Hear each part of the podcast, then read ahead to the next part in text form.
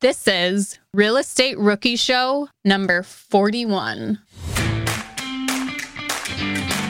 That's my best advice for BRRRR investors is just know what your exit strategy is. Because the last thing you want to do is have two or three of these hard money loans and the, the rent is barely enough to pay for them. And now you're kind of stuck. So My name is Ashley Kerr, and I am here with Tony Robinson, who, by the time this airs, is going to be a married man.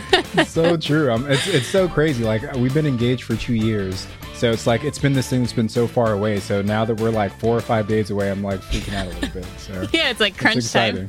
yeah.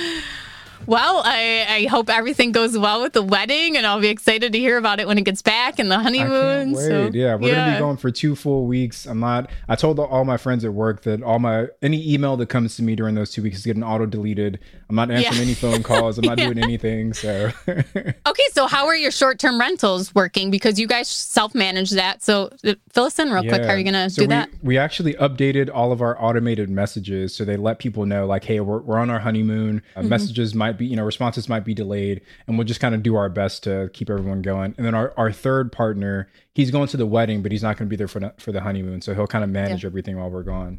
Oh, yeah. he's not going to be there so, for the honeymoon. How rude!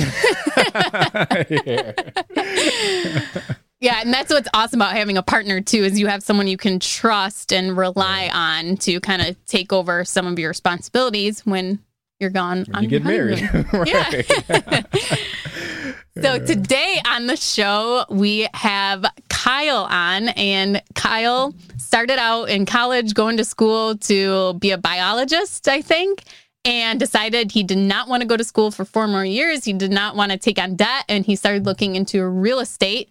Started out as a house hacker and now has 80 units, just over what, three years? was it? Yeah. Totally unbelievable story. Like the the amount of scale that he had in such a short time. He goes into really good detail about how he financed all these different properties, how he's building relationships with hard money lenders and private money lenders and some of the challenges he's had with that. So just so much good information coming down this episode.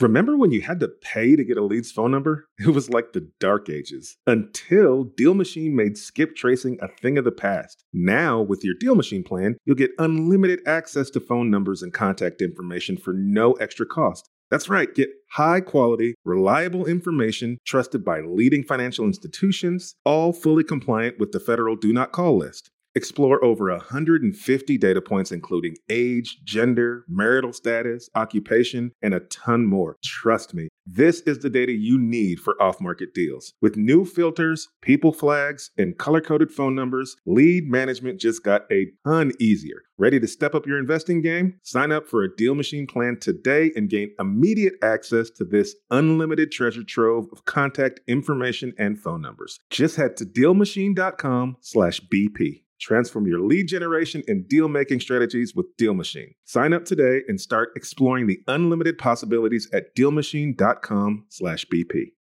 Remember when you had to pay to get a lead's phone number? It was like the dark ages until Deal Machine made skip tracing a thing of the past. Now, with your Deal Machine plan, you'll get unlimited access to phone numbers and contact information for no extra cost. That's right, get high quality, reliable information trusted by leading financial institutions, all fully compliant with the federal Do Not Call list. Explore over 150 data points, including age, gender, marital status, occupation, and a ton more. Trust me, this is the data you need for off market deals. With new filters, people flags, and color coded phone numbers, lead management just got a ton easier. Ready to step up your investing game? Sign up for a Deal Machine plan today and gain immediate access to this unlimited treasure trove of contact information and phone numbers. Just head to DealMachine.com/bp. Transform your lead generation and deal making strategies with Deal Machine. Sign up today and start exploring the unlimited possibilities at DealMachine.com/bp.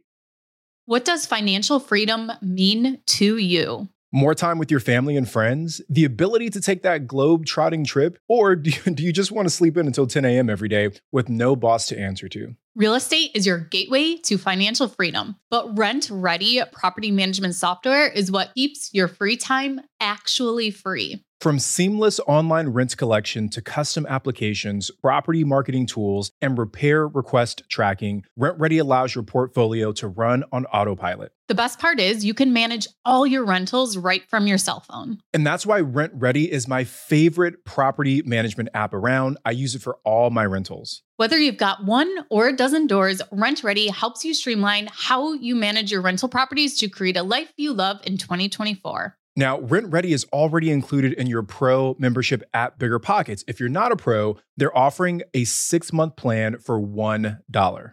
Visit rentredi.com. That's R E N T R E D I.com. And use the code BP Investor. That's BP, like Bigger Pockets, Investor to get six months of RentRedi for $1.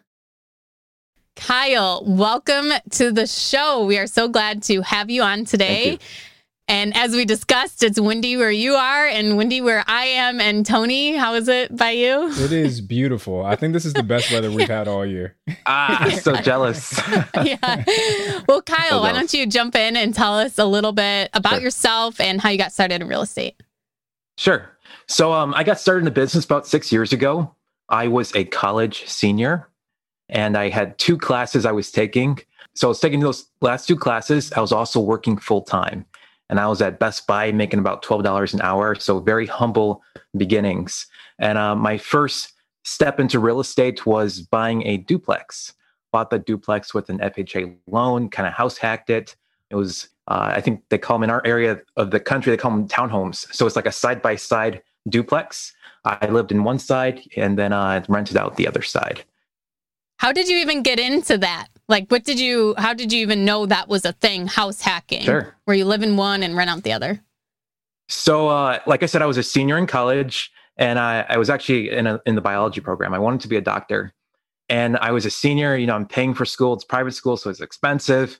And also, I'm just like, you know what? I don't think I'm having fun anymore. I enjoy studying science. It was always, you know, a fun thing in high school, but it was kind of daunting thinking about going to graduate school for four more years, probably doubling my debt load. And I just couldn't take it. I remember watching the news. It was probably, you know, some business news thing. And they were saying how interest rates were so low, they were never going to be this low again. And that if you ever wanted to buy real estate, now was the time to do it. So that was like that kind of wake up call to be like, oh my God, I got to do this now or else I'm going to miss out. As we all know, you know, this was six years ago, interest rates kind of stayed about the same you know, there's still historic lows.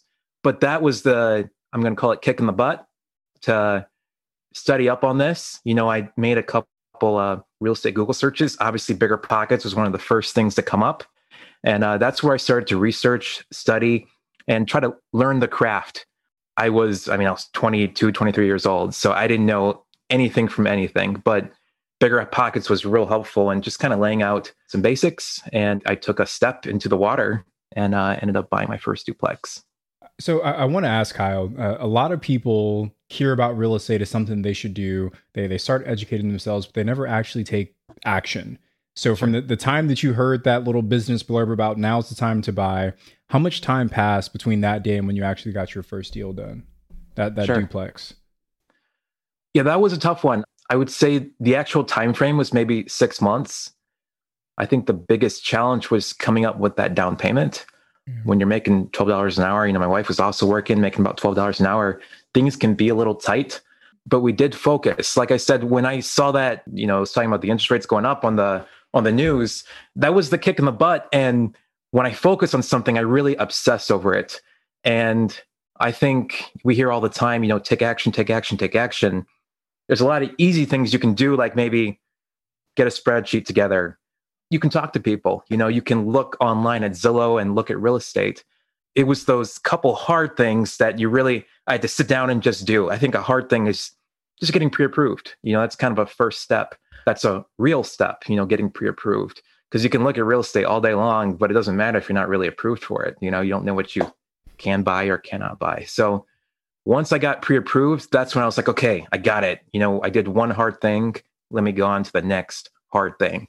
I think real, looking at real estate is fun. But then once you get something under contract, there's some homework pieces, you know, along the financing path um, that you've got to complete. I think that's one of those other hard things that in that case, you're under the gun, so you have to do it. But there's a couple maybe pivotal moments I think pre- getting pre-approved is one of those first pivotal moments. Once I took that action step, I think things start to kind of fall in place and flow a little bit better. Kyle, you just dropped some major knowledge right now, and I feel like you said it so nonchalantly you don't even realize it. But w- what you said is once you've kind of got that that bug to say, okay, I, I want to become a real estate investor find ways to break that process down into into its smaller steps and you said the first step was getting the pre-approval and then once you do that you're like man that, that actually wasn't that bad and then you start doing some deal analysis and you kind of you kind of hone that skill. And then you get to the point where okay these numbers make sense. Now i feel comfortable putting in an offer right? And then maybe the first offer gets rejected and, and then you get comfortable at that stage. So i love the idea of kind of building and progressing with these different baby steps to get you to the point where you're finally comfortable right. to get started. Because my biggest fear for the folks that are listening is that you know you, you get to episode 41 and you still haven't taken that first step right? So i, I just sure, want to make sure, sure. That, that i highlighted that. And i also just want to clarify i think that you can easily fall into this rut of feeling like you're doing work and you're doing business, but it's kind of just busy work. There's someone who I know, I'm related to them. I've been pushing them to get into this game. And they say, Well, Kyle, look, I did this. And I said, well, What'd you do? They got business cards. I'm like, Well, that's not really moving your business forward. You know, that's not doing the work. It was kind of fun because you got to go to moo.com and, you know, you got to design something and it was a little bit of fun. But oftentimes I see people doing quote unquote work, but it's more things that aren't important. Like I said, just to reiterate, there's a couple pivotal moments that really moves it forward. It's like, okay, now you're doing real estate. One of those, like, like I said, was getting pre-approved. So once I did that, like I said, things started to flow in place and um, it, it worked out okay. That's great. So after you bought your primary, how did you get into investment property moving forward after that? And what does your portfolio look like now? So, um, like I mentioned, I was a senior in college. I graduated that spring. So, two months after buying my first property, I graduated. And now I got this degree and I realizing that I really do want to be in real estate and I'm probably not going to go the biology route. I had no experience other than a duplex. So I actually worked on the weekends as a part-time uh, property, you know, leasing agent. I would show the apartments. Um, that was a great foot in the door to just be around real estate, be around people who are doing it, you know, learn some terms. That was educational because I learned I didn't want to be in property management. and you were getting paid for that experience too. And I was getting paid for it. Yeah. Um, but that was kind of a foot in, in the door. I learned a lot. I worked there for a good six to 12 months and realized I'd had enough and uh, actually went the commercial route pretty quick in that I got a full time job as a commercial real estate field researcher. So I was going to commercial properties for kind of like the commercial MLS and gathering data. On the residential side, the agents provide the data. On the commercial side, it's these companies who are going out and really proactively gathering the data. So that's what I was doing in my market. And that was helpful because I was in the car 35, 36 hours a week, just driving around town, taking pictures of buildings, but really getting comfortable with the neighborhoods. Um, that was kind of the next step that moved me along. The next job after that, so I worked there for about a year and a half. After that, I became a commercial real estate broker and I did commercial only. It was leasing and I did specifically office properties. So that was another big jump that got me forward in, in the real estate world. But on my investing side, my next purchase was a 18 unit. I bought it on a land contract. And uh, the guy had owned it free and clear. I was kind of solving a problem for him because he didn't want to pay taxes. And that was another way to kind of dip my foot in. And this was maybe a little more than a foot, but just dip my, you know, learn more about real estate. I financed that with uh with credit cards. I got about 35,000 in credit cards and that was my down payment that I gave to this guy and he financed the rest of it for me, you know, as a as a seller financed land contract. So that was again a a lot happened in, yeah, in the course of two or three years. Uh, there's a couple of things that I want to dive into mm-hmm. there. First of all, explain a land contract. How does that work? How is it different than just regular seller financing or just purchasing a property? Can you break that down for us? Sure. So typically people when they buy real estate, they go to a bank, they get a loan, you know, they give their down payment and it's that simple. In the case of a land contract, the seller is acting as the bank, quote unquote, and you're paying the seller directly. This has a couple benefits in that there's oftentimes more flexibility. I told the seller what my goals were. I showed him my credit report And I think he felt comfortable with that to say, Kyle, I believe in you. I'll let you buy my property, take some title to it, and you can pay me monthly. A bank typically has very strict guidelines that you've got to fit into this box and uh, finance the property that way. But again, with a land contract, there are no real rules. You can just talk to the person and figure out how to structure a deal that's win win for both of you. Did you approach him for this deal or did he offer the land contract to you? Sure. This property was on the market and sometimes there's notes in the MLS, you know, and mm-hmm. it said possible land contracts. So that kind of piqued my interest. These were the days when I was on the MLS just trying to find any and every opportunity. And I saw that in the notes. So I called the agent again, shared with him what my goals were, and he thought maybe I could be a good fit for this. So that worked out, I think. Again, that was a huge learning lesson if I were to do this over, not sure if I would go that route because really? it, it, was a lot. You know, it was a lot to yeah. a big responsibility to go from two units to then 18, 18. an 18 unit building. But, but, but you learned a lot, a lot, I'm sure, right? Exactly. And and maybe I missed it, but help me understand what, what is the key difference between a land contract and seller financing? Because they, they sound very similar. Maybe I maybe I missed it. Sure. So with a land contract, you're not taking um, full title. You get what's called an equitable title and that can allow you to then refinance it versus a purchase where you would still need 20% down no matter what. So that's a nuance with a land contract. You're not taking full title to the property. Uh, with seller financing is usually for a much smaller portion of the sale. Usually in seller financing, you're going out and getting a bank loan, and the seller is more like assisting you, maybe with a portion of the down payment. They're usually in a second position. With a land contract, I'm paying the seller directly, and that's a first lien position. So um, slight nuance to the two, you know, the, the two different terms. Does that does that answer your question, Tony? It, it, does definitely. I just wanted to point that out because I know I've never dealt with with a land contract before, so I'm assuming some of the listeners might be new to it as well. The, I sure. guess the the second question I want to ask Kyle is: you, you had this duplex, and then you you bought an 18 unit next. that that's a big jump for you as a as a relatively new investor. I mean, were you were you nervous? Were you scared? You said you wouldn't do it again. I guess just walk us through some of the challenges that you faced going from two units to your second deal being 18 units. Let me first say that I think it's it's easy to feel like a certain level of maybe imposter syndrome where maybe I've done a little bit of real estate, but I just don't feel I don't know if the word is worthy, but I didn't feel worthy of taking that next step. And I was really doubting myself. So some days I'd be, I don't think I can do this. And some days I was like, get out of this. You can do this. And I was just trying to talk myself up. I was trying to connect with a lot of people. And I know that first deal maybe gave me a, false sense of bravado. I don't know. but uh, I knew I didn't, I'd done my homework. And um, the first deal did work out pretty good. So I was, I was thinking, you know, I'm a young guy. If there's a problem, I can go over there and just take the action step, take care of it, and fix it.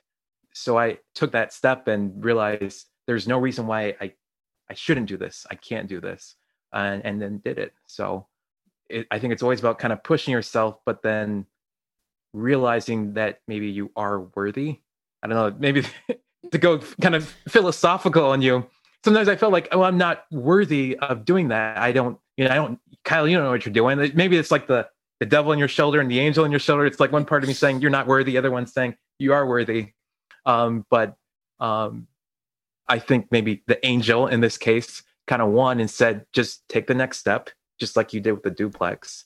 Um, you've done your homework, and if if you've thought about this properly, I mean, there's no reason why you shouldn't move forward. Well, Kyle, I am here to be the angel on your shoulder, and I'm going to say you are worthy. and, and, I was just going to add, right? Like, real estate is is such a mindset kind of game to play, and so many people get caught up in, uh, like you said, that that imposter syndrome. I love you put that label on it, right? Where they don't feel that they have what it takes to do what needs to be done. But really, if you've done your homework, if you've read enough books, you talk to the right people, you built the team, like there's nothing stopping you from taking that step forward. So, I, man, I, I just love how you kind of walk listeners, listeners through that. I think there's a big internal struggle maybe for newbies because, again, kind of going back to the busy work that's not driving the business, they're trying to tell themselves that I'm doing work, I'm I'm moving it forward, but you're really not. You know, it's not until you get that pre approval, which is a harder part. So it's this internal struggle, kind of going back and forth but I would just encourage everyone to take that hard step. And that's great advice, that's Kyle. And I, I love that we're getting deep here on this stuff. But I, there was one thing that stood out to me yeah. that I wanted to ask you about first before we move on to the rest of your portfolio okay. is you mentioned credit cards. How have you used credit cards for your deals? I'm seeing this come up more and more often. I recently, on the rehab I'm doing, we did 0% credit cards to pay for some of the rehab materials. So, how are you using them? So, I'm going to be honest, I don't use credit cards much anymore. In the beginning, when I was again making 12 to $15 an hour, it felt daunting, you know, to come up with maybe five grand for a down payment. Um, that that took a lot of work. It was maybe a little frustrating. I used the credit card maybe as a quote unquote partner. Um, I could have gone out and you know try and gotten a partner, but in my case, I thought, well, I don't want to depend on someone else. I don't want to you know you know relying be relying on someone else. So I had decent credit. I went out and got the credit card, and it was about five of them, five business credit cards that I got, and that allowed me. I was able to get the cash back off of them and like you said, Ashley, use the the intro period, you know, the zero percent. You know, I thought that'd be a good strategy to, you know, um, leverage that into something larger, make a decent amount of cash flow, and pay off those credit cards, and just use it as a tool. That's interesting. I loved hearing the different ways people are using leverage to, you know, further grow and scale their real estate business. So, what happened next after the 18 unit property? Sure. So I owned that 18 unit for about a year and a half. It was tough managing it. It was maybe in a classy area of town. You know, I was there maybe once or twice a week, and it's always like the same kind of issues. And I just felt bogged down, and I I didn't want to get stuck in that one little thing. So I ended up selling it. And, and Kyle, you were self managing. You were self managing those 18 units for about half. Owned it. I was self managing for the first half that I owned it, the seller wanted me to keep his management company. So again, that's you know how that just shows how flexible the land contract is because part of the he agreed to do the land contract. I had to promise to keep the manager for a certain amount of time. So we we talked about how flexible a land contract is. You can negotiate any type of term. That was something that he negotiated. So for the second half, like I said, I was managing it myself, and I just I was there all the time. It was the same kind of issues and I just felt like I wasn't really moving this forward. So I decided to sell it, and that's when I started getting into BRRRR investing, um, which I probably you know most of what I've done is BRRRR. Today I have about a little over 80 units, and a, a little over 80.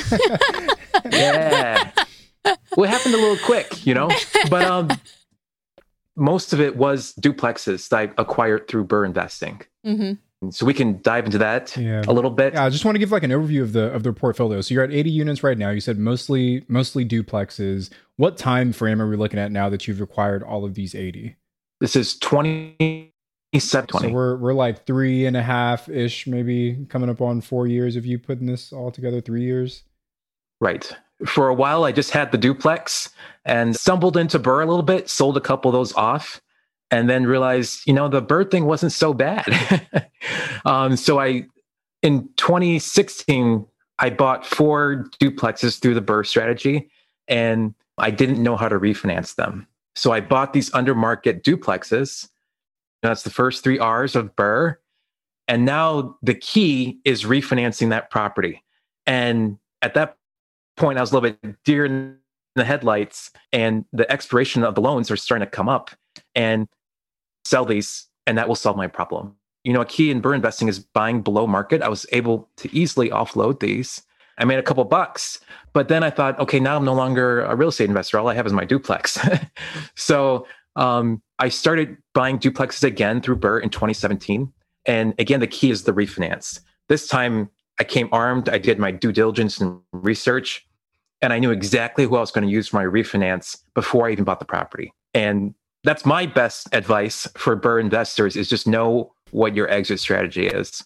Because the last thing you want to do is have two or three of these hard money loans and the rent is barely enough to pay for them. And now you're kind of stuck. So, I, I mean, I was just saying that figuring out who the refinance lender was key to really growing my portfolio. And like I said, today I've got a little over 80 units. I've got one 24 unit, which I purchased with a partner I've got about 15 commercial units and the rest of it is BRRRR duplexes. Oh, yeah, there's a lot to unpack there, right? Because you, you've got so many different things cooking. Um, and I, I just kind of want to walk the listeners through how you were able to put all these pieces together. So I'm I'm hearing about the hard money. It sounds like that's how you've been able to finance these. Are these are are, are all of your BRRRRs done with hard money, or, or is it is it still a mix?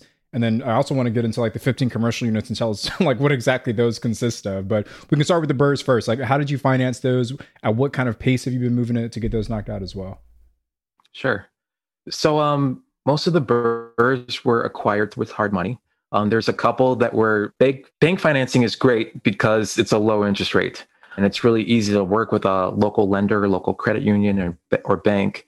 But uh, my complaint is that they move very slowly, and that is a disadvantage in this you know hotter market where speed, um, speed to close, and knowing that you are going to close no matter what is oftentimes what gets you the deal. And if you can explain to the seller that you're going to use hard money, they can close in two weeks. There's no questions asked. There's no appraisal. That oftentimes is very attractive to a seller.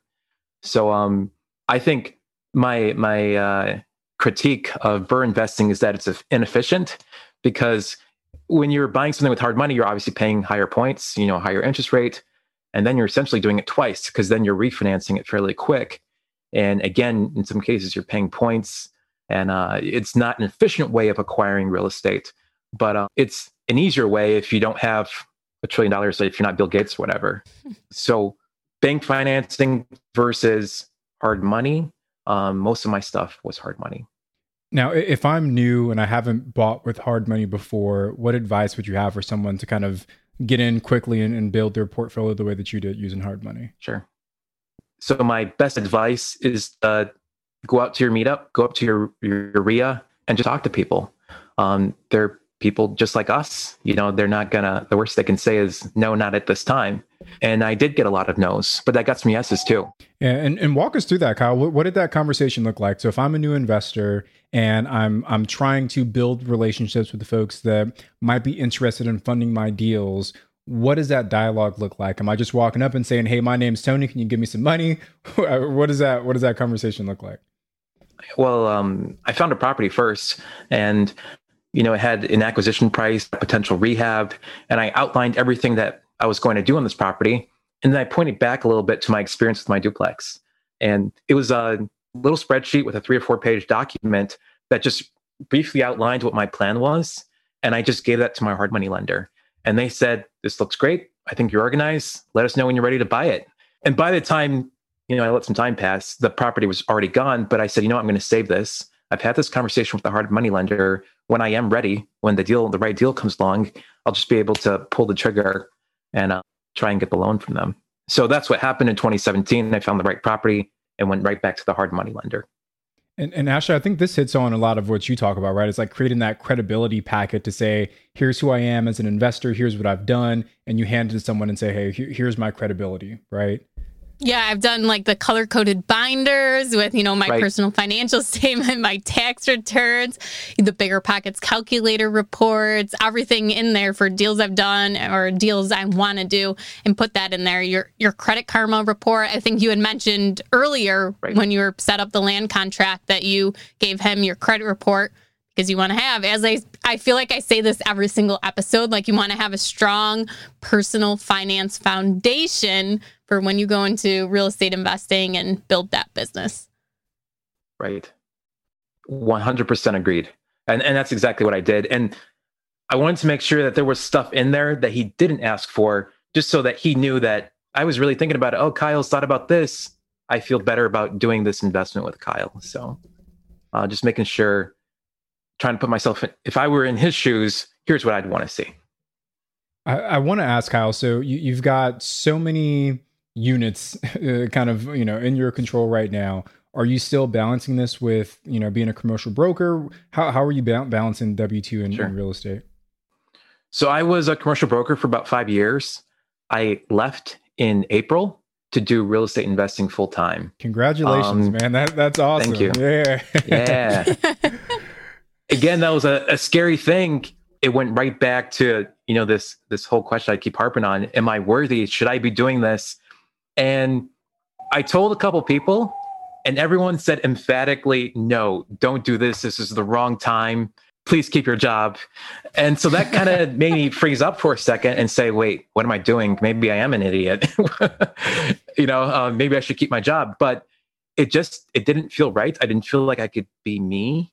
And I knew that doing real estate was what I wanted to do, that that was the future. And I was, it went right back to buying that first duplex where I had done my research. I knew that I could live off the duplexes I had. And I said, give me a reason why I shouldn't do this.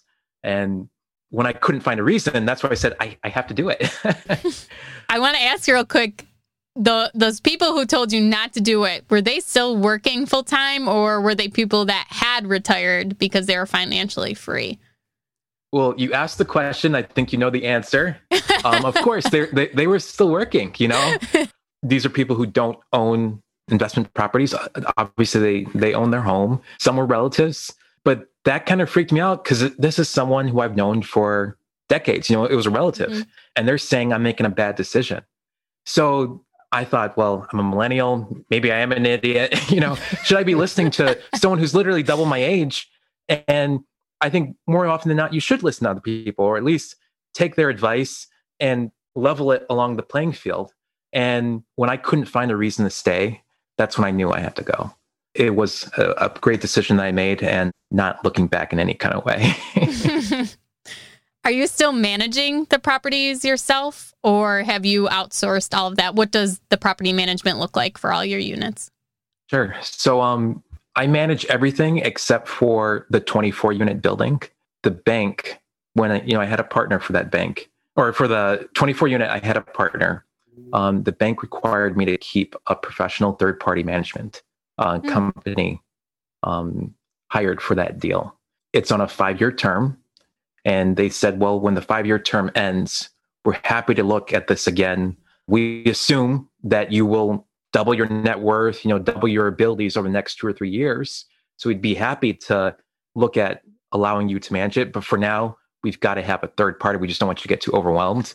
And the bank did require that, but I wouldn't want to be managing that property on my own anyway.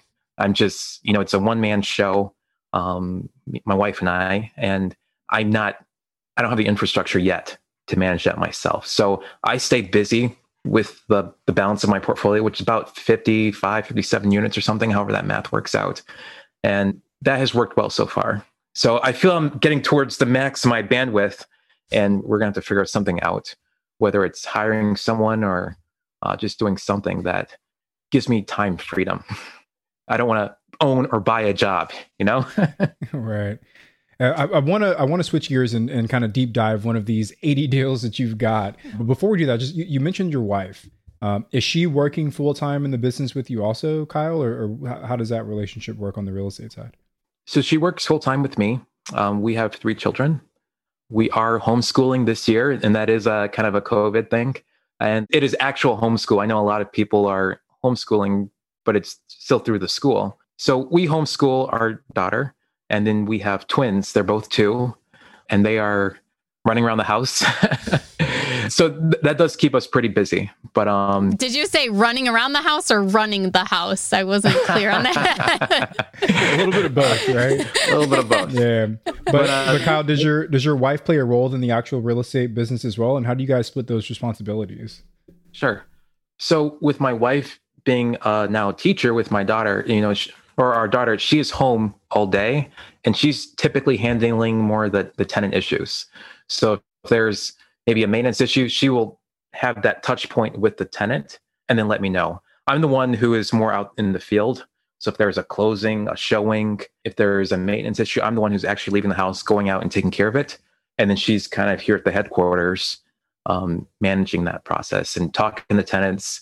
She's doing all the screening with prospective tenants and we've done good at you know kind of sharing that responsibility letting her get really good at something letting me get good at what i enjoy. Because I, I, for example i don't enjoy screening. I think it's boring and mundane but it's so important and she doesn't really mind doing it. So i think finding what you're good at and doing it and then finding what someone else you know in this case my wife and partner finding out what she's good at letting her take that and succeed with it real quick because I have to ask because I see this question so many times in the Real Estate Rookie Facebook group. What property management software are you using, if any? Sure. We didn't get a property management software until we got to about 20 units. And then we were like, this is adding up too quick. And God forbid I've got a notebook somewhere with everyone's rent and then I lose this notebook. oh which which I have seen people with 20 plus units with a notebook yeah. tracking rent. Oh, I believe I it. Know, yeah. I don't know how people can get away with that. But um so we use Buildium. We did a little bit of research on the different companies and right now we're with Buildium. And like a lot because obviously tenants pay rent through the system.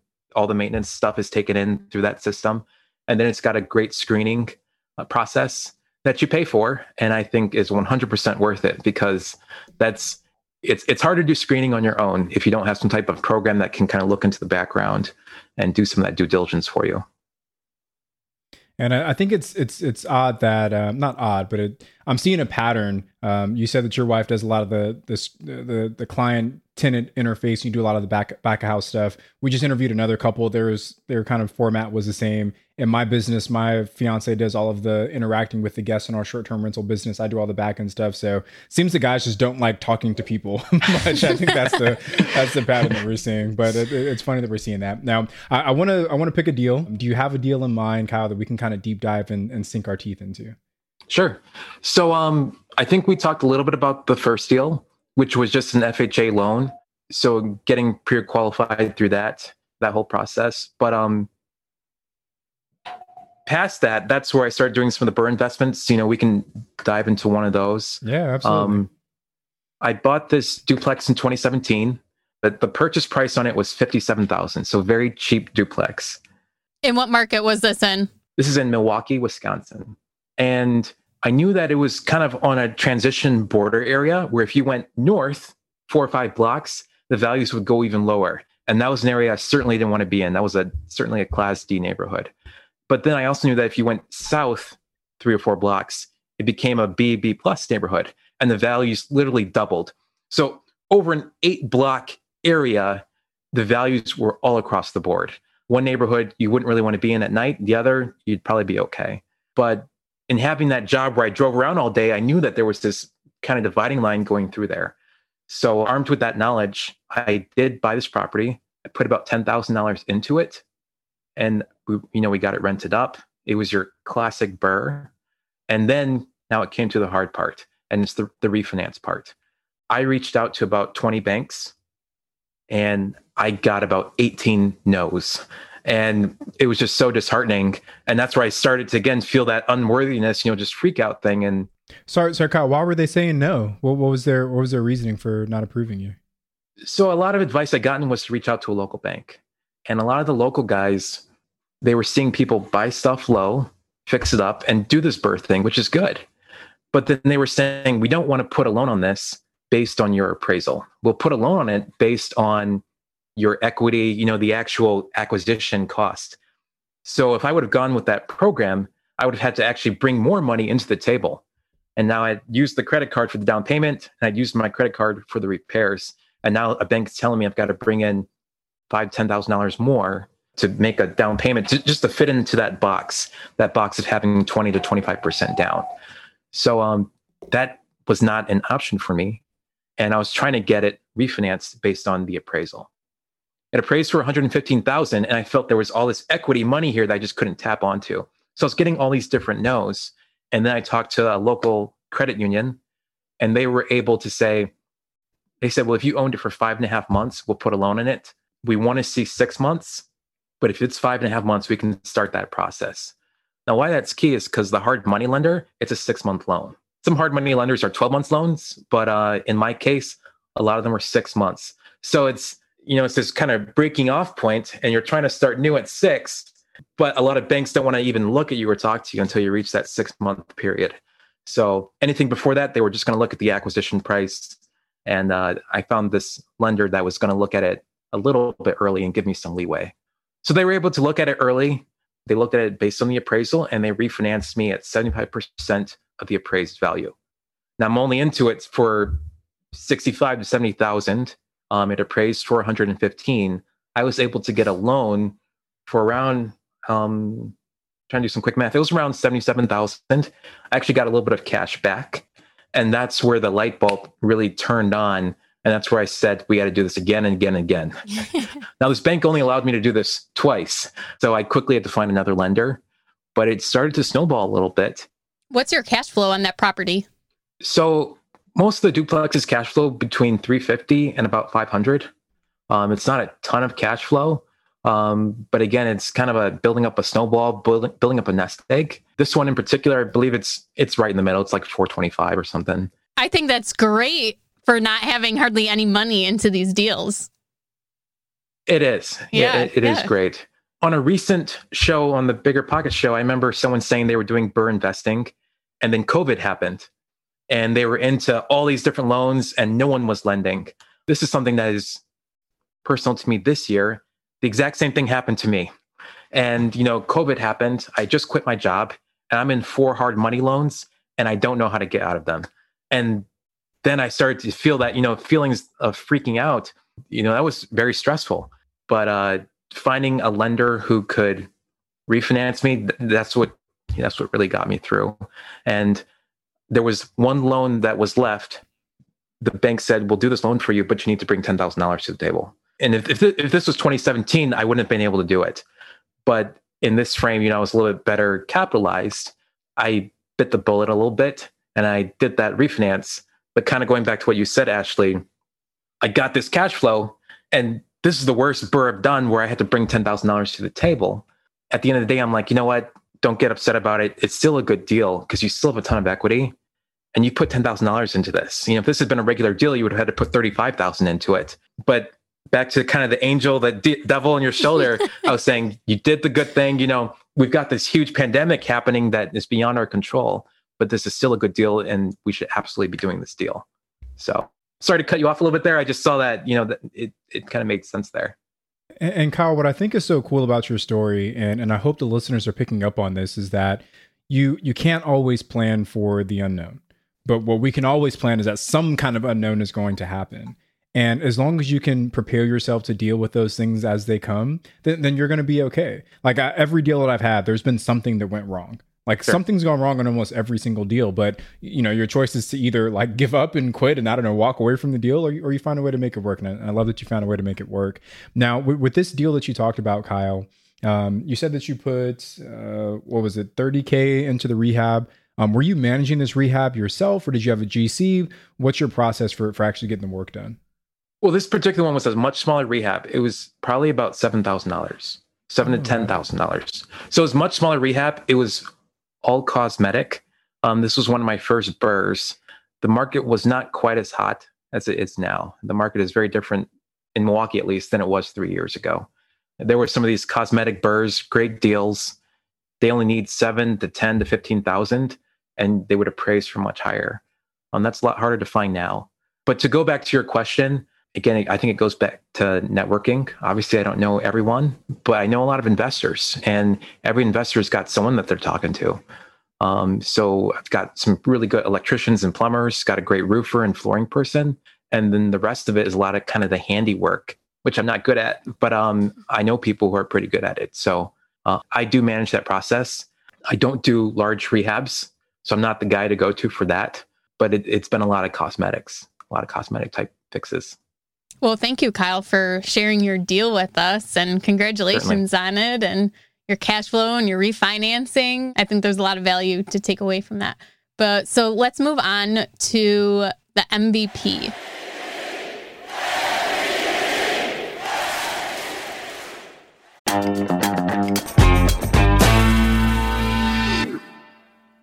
You've had a long day and waiting for you at home is a uh, is a frozen dinner? Look, you deserve better. Thankfully, Factor's delicious, ready to eat, fresh, never frozen, chef crafted meals are here to help. Fuel your body with what it needs with over 35 delicious, dietitian approved weekly options, including Calorie Smart Protein Plus, and keto meals all ready in just two minutes. Now, look, these are restaurant quality meals that are ready to heat and eat whenever you are. That's right, no prep, no dishes, no more messy meals. And look, we've done the math. Factor is less expensive than takeout. Plus, every meal is dietitian approved to be nutritious and delicious. Get as much or as little as you need by choosing your meals every week and pause or reschedule your deliveries anytime. With breakfast options like pancakes, midday snacks, smoothies, and more, you'll stay fit and full all day. Look, I'm getting hungry just thinking about Factor. Head to factormeals.com slash rookie50 and use code rookie50 to get 50% off. That's rookie50 at factormeals.com slash rookie50 to get 50% off.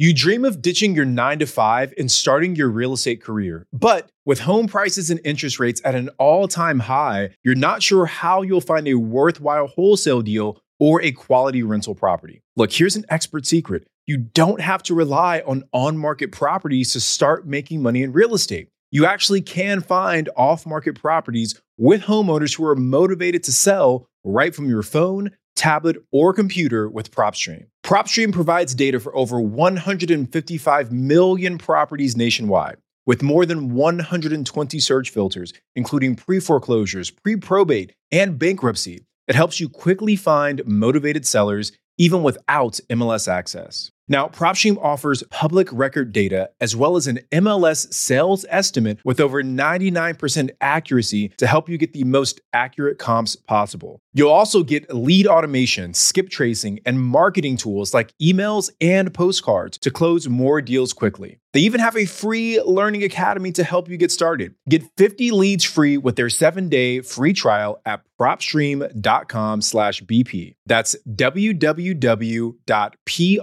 propstream.com dot com slash BP.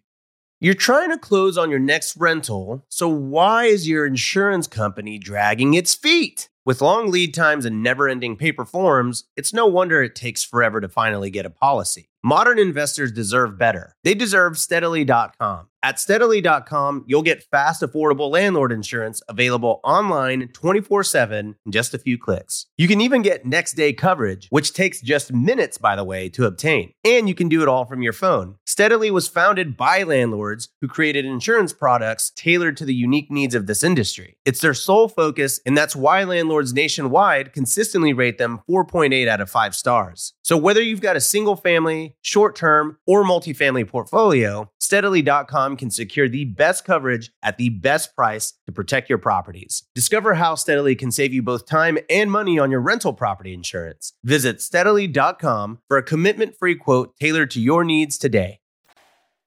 So, this is where we want to find out who is the most valuable player on your team. And before we even started, you asked if you could say a specific person, and we hemmed and hawed, right. but I'm going to let you say this person. I have so to. who is who is the person that has really helped you grow and scale your real estate business? Sure. So I think I've you know we've been talking, and obviously my wife has been a great partner and has really helped keep our business afloat and smooth out a lot of the roughness. You know, um, she's great, you know, with people, and that's not my forte. But when it comes to maybe a third party professional, I would highly recommend that people get to know someone in title.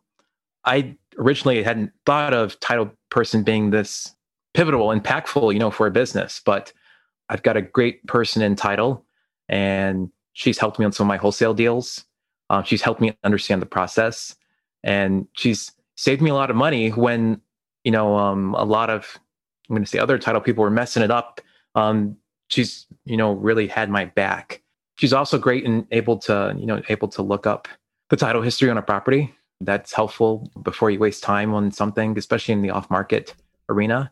And I think it's part of the due diligence team. And if you have someone who can really have your back and help you out, that can really pull your business forward. So shout out is for the the title person. and and Kyle, now that you shared your wife's name, uh, you got to be prepared for all the rookies reaching out to her trying to steal her from you. They're, they're going to yeah. try and hire her. And, might, have to, might have to pay her a little bit more. we will link her phone number at biggerpockets.com forward slash rookie 41 in the show notes. yeah.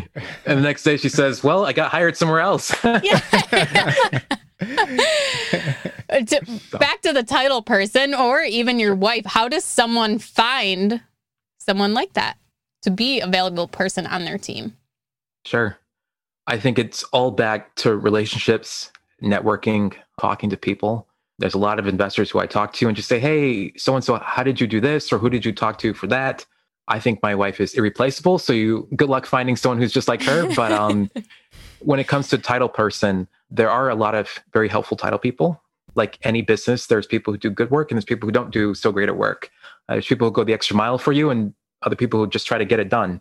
But I think talking with people, doing deals, and taking action, you're going to run into people who are of the same mindset and want to do good work.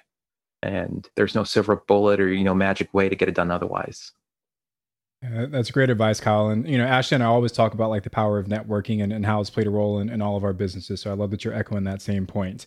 I want to take us now though to the next segment of the show, which is our, our rookie request line. Uh, so we take calls on, on every show. And if you all want to leave us a message, uh, just call us at one eight eight eight five rookie to leave a voicemail, and we might use it on the next show. So Kyle, here's the question for you. Hi, my name is Luke. I'm from Wisconsin. I'm new to real estate investing. Uh, we have our first duplex close, and my wife and I are curious about how hard money lending works as far as a flip goes. We've never done something like that, and we're intrigued by the process for total noobs when it comes to hard money financing. So if you guys have any insights on that, that would be super helpful. Thanks. I think my best advice when jumping into hard money, whether for a buy and hold property or for a flip, is to just talk to the hard money lender and then talk to two or three more and kind of compare terms when I first got started, I had a spreadsheet and it had hard money lender A, national hard money lender B, and maybe private lender C, and just trying to figure out, you know, how each person works, getting to know them. I think early in the show we talked about, you know, relationships and talking to people like they're people. Especially for the local hard money lenders and the private lenders. I mean, these are people just like us. So if you tell people what your vision is, what your goals are, maybe they can help you out or maybe they end up partnering with you or figuring out something that is a win-win for kind of both sides now I, I, want to talk kyle a little bit about what some of those terms are so hard money obviously is very different than traditional bank financing for folks that are total noobs right like luke from wisconsin uh, what are some of those terms for, for hard money like interest rate points actual duration what do those look like so every time i hear hard money i see people cringe a little bit because it sounds kind of scary. Well, what what makes it hard? You know, is it is it a loan shark? Does it mean that they hit you hard if you don't make a payment? You know, what does that mean? but uh, hard money means they call it that because they're underwriting the loan. They're basing the loan based off a hard asset.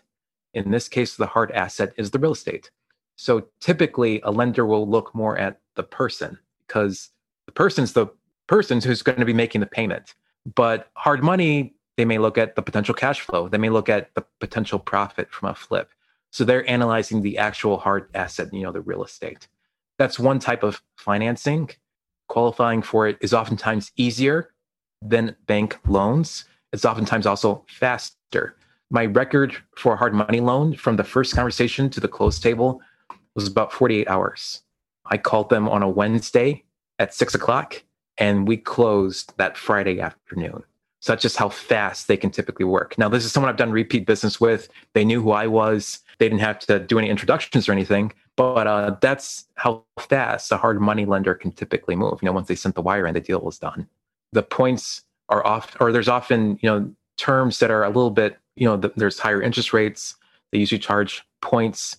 You're not going to find that as much with bank financing. Um, but I think there's still a tool to get a deal done. And I've won deals based on the fact that I was able to close quickly. I could have either sucked my thumb and said, well, I can't do the deal. I don't want to use hard money because their interest rate is so high. Or I could have just said, well, this is a tool and I will be able to get this deal because I can move so quick. And um, that happened in one case. I beat out 12 other offers and I wasn't the highest price either. Um, so it's not always about the price. But hard money interest rates typically range between 10 and 15% is typically interest only. Terms are typically six to 12 months. And then there's usually a point scale in there, and points is usually three to five percent, you know, points that you're also going to pay. And as long as the numbers work, you're still making the return you want. You're you know, the, everything is still working. Does it really matter what percentage you're paying, what interest you're paying, as long as you're getting meeting your criteria on that property? I mean, because I think Sure. a lot of people get hung up on, wow, that I'm wasting all that money on interest. Where if I just go and do conventional financing, I'm only paying three, four percent. But if that's the only way you're going to get that deal, that makes sense. And if your numbers still work, then it makes sense too. Is that what you're saying? I think this is an opportunity to be analytical. And uh, if the numbers make sense, like you said, Ashley, I'm trying to find a reason now not to do the deal. Yeah. And I know people have said, well, it's hard money. I'm not going to do the deal. I'm of a different philosophy in saying, if you can get that return, like you mentioned, there's no reason why we shouldn't do this deal. And um, especially in the case of the BRRRR, the refinance, where we get all our money back, any type of refer- return is now technically an infinite return because I've got no money into the deal. And that's when it gets fun. I'll still say using hard money is inefficient, but it's a tool. And without that tool, I would have no real estate deal. Yeah. and I'd be sitting there, you know, with, with no deal. And uh, so I think it's a tool that you sh- that should be used appropriately. And when you've done your research, you're getting your return. There's no reason why you shouldn't do that deal. Yeah, I think that's great advice, especially using it as a tool to grow and scale your real estate business. Let's move on to our random questions. Uh, Tony and I are each going to ask you just a random question. It could be something off this random list we have or something Okay. we've thought of during the podcast episode. So, Is there a my random. limit? Yes, you have 30 seconds on the clock. Oh boy, Don't let that buzzer beat you. where's the buzzer? Actually, on my soundboard, I think they, they do make noises. I'll, I'll hit one and see. Oh. Was there any noise or no? Nope. Uh, a little guess bit. they don't It's work out. what was it? I don't even know what they do. Okay, Tony, so Tony, it's up to you to ding. You've got to ding, man. All right, I'll, I'll, I'll ding if you go too long. There you go. Okay, Kyle. My question is: since you have retired from your job, what? How has your life changed? What does your day to day look like now? That's different from before. When you quote unquote retire and you run your own business, you obviously have that freedom to kind of modify your life how you want it. I obviously don't have to go into an office anymore from nine to five and be there sitting all day. Um, so I think part of my answer is also, you know, we've got this pandemic going on, and that made me very reflective and kind of introspective and just thinking about how I want to frame my life. Um, so, like I mentioned, I left in April, and you know, it's summertime, school's out, but we've still got this pandemic. We took a lot of vacations. You know, we did a lot of traveling, and these aren't huge vacations at Disney World or whatnot, but you know, we did a couple camping trips, and that was fun just to get away. Most of it here in Wisconsin, and just kind of breaking the mold of the same, you know, waking up, doing a little bit of work, and just just kind of breaking that mold. It was fun to get away and just look at something new. I think the most fun point was two weeks ago. We were on vacation. We were camping on the Mississippi River, and I did a wholesale deal. I never met the seller. I only called him up. Um, I never walked the property, but I did know a buyer who would be interested in this type of deal, and I trusted this buyer. So I arranged a showing for the buyer to walk to the property, and the buyer ended up saying, "Kyle, I want to do the deal." So I got it under contract and uh, wholesaled the property to this guy and I'm two or three hundred miles away on the Mississippi River. So I think that's where it kind of came full circle. Like the light bulb came on, and I, you know, it's that's I'm like I I realized this is why I'm doing this. You know, to have that time freedom to be with my family, but still be excited about getting a deal done and not dealing with you know tenant issues and seeing the property. Obviously, I met the seller when I came back to town and got to meet him, put faces to names. But the deal was done, and it was technically done from a couple hundred miles away. So that was a lot of fun. That's a great vacation right there. Long answer. Um, I'm, I'm doing my vacations the wrong way, right? It feels like every time I go on vacation, I'm spending money. I got to spend more time with you, Kyle. yeah. Uh, so, so my question for you, Kyle, is you, you talked about hard money and how you know your deals almost went south when COVID hit, um, and you even had to spend some money on, on some deals you typically don't have to. So, my question to you is: Is a bad first deal better than no first deal? define bad. like say in your example, right, where maybe you, you end up losing a few thousand dollars on that deal. Like, is that is it better to not have done the deal so you save that money loss, or is it better to to have that experience and, and Sure. do the bad deal? and I, I joke a little bit about that, but I will always be the attitude it's better to get the deal done, get the education. Every deal I've done, I've done maybe 30 or 40, every single one's been an educational learning lesson. I think that worst case scenario is when I had to bring $10,000 to the deal. And I still thought, like like I said earlier, hey, if this would have been a regular market rate deal, I would have had to bring 35, 35,000 to the table, which I certainly don't have. So 10,000 isn't too bad when it's put into perspective. When you're buying a property to live in for yourself, like a house hack, I can't say this across the board because you know every market is different, but in most markets, I think it's hard to mess that up because a bank's going to pre-qualify you, and then you're going to get a tenant in place, and it's hard to do that severely wrong and have it be considered a bad deal. BRRRR investing's a little bit more complicated, but once you understand the process, it's still you can still be okay with a not so great deal. And I would recommend doing it because it's going to teach you a lot of different lessons. Yeah, so many good pieces of knowledge there. And I always compare like you know the the money that people invest in their real estate journey to school. It's like people have no concern spending you know tens of thousands of dollars going to school to get a bachelor's degree, but if they lose you know a couple hundred bucks or a thousand dollars here on a real estate deal, they feel like you know oh my god it wasn't worth it. So I, I, I love Right. your experience and I, I love the way you frame that. Kyle, you have given us so much value today. Um, I feel like I got a lot to learn to catch up to you and get to, so. to 80 doors for myself. If people want to get in touch with you, where's the best place for them to go? The best place to get a hold of me, I'm going to say is Facebook. I don't, I'm not active on Twitter. I'm not active on like Instagram or Snapchat or any of these things. And uh, so I turned 30 this year. And I think I'm the middle age group for millennial. I was born in 1990. And I think everyone younger than me has a Twitter, and now I'm starting to feel like an old man. It's like, oh, Twitter, who wants to be on a Twitter? Or especially Instagram. It's like, who wants to be on an Instagram all day? And I'm like, I'm already an old guy. and I know there's people older than me who are on these platforms and it's their life and whatnot, but Facebook's the best place to get a hold of me. Yeah. Kyle, you know, Lamar Mack. I've got my website. I mean, you can check out the portfolio there, but uh What's your um, website? It's www.mackximus.com and that's M A C K X I M U S. Those are probably two plus. Yeah, we'll link that into the show notes at biggerpockets.com forward slash rookie 41, along with a link to uh, Kyle's TikTok account that we know he Ah. has. That's another one. It's like the TikToks. All the young people are TikToking and. Uh, but So that's what you're doing now, now that you're uh, retired. Yeah. something like that. I was like, I thought he looked familiar. I, I knew I was Yeah. yeah. Well, Kyle, thank you so much for Thank coming for on your the time. show today with us, and congratulations on all your success. Um, you. everybody, make sure you join the Rookie Facebook group at. Uh, just search real estate rookie Facebook. I don't even know what the, the link is how to get to it, but just search that on Facebook. Do it. You'll find it. Make sure you answer all the questions, or the moderators will not let you in, especially if you don't agree to the terms. So, I am Ashley Kehr at Wealth from Rentals, and he's Tony Robinson at Tony J. Robinson. Thanks for listening, and we'll see you next week.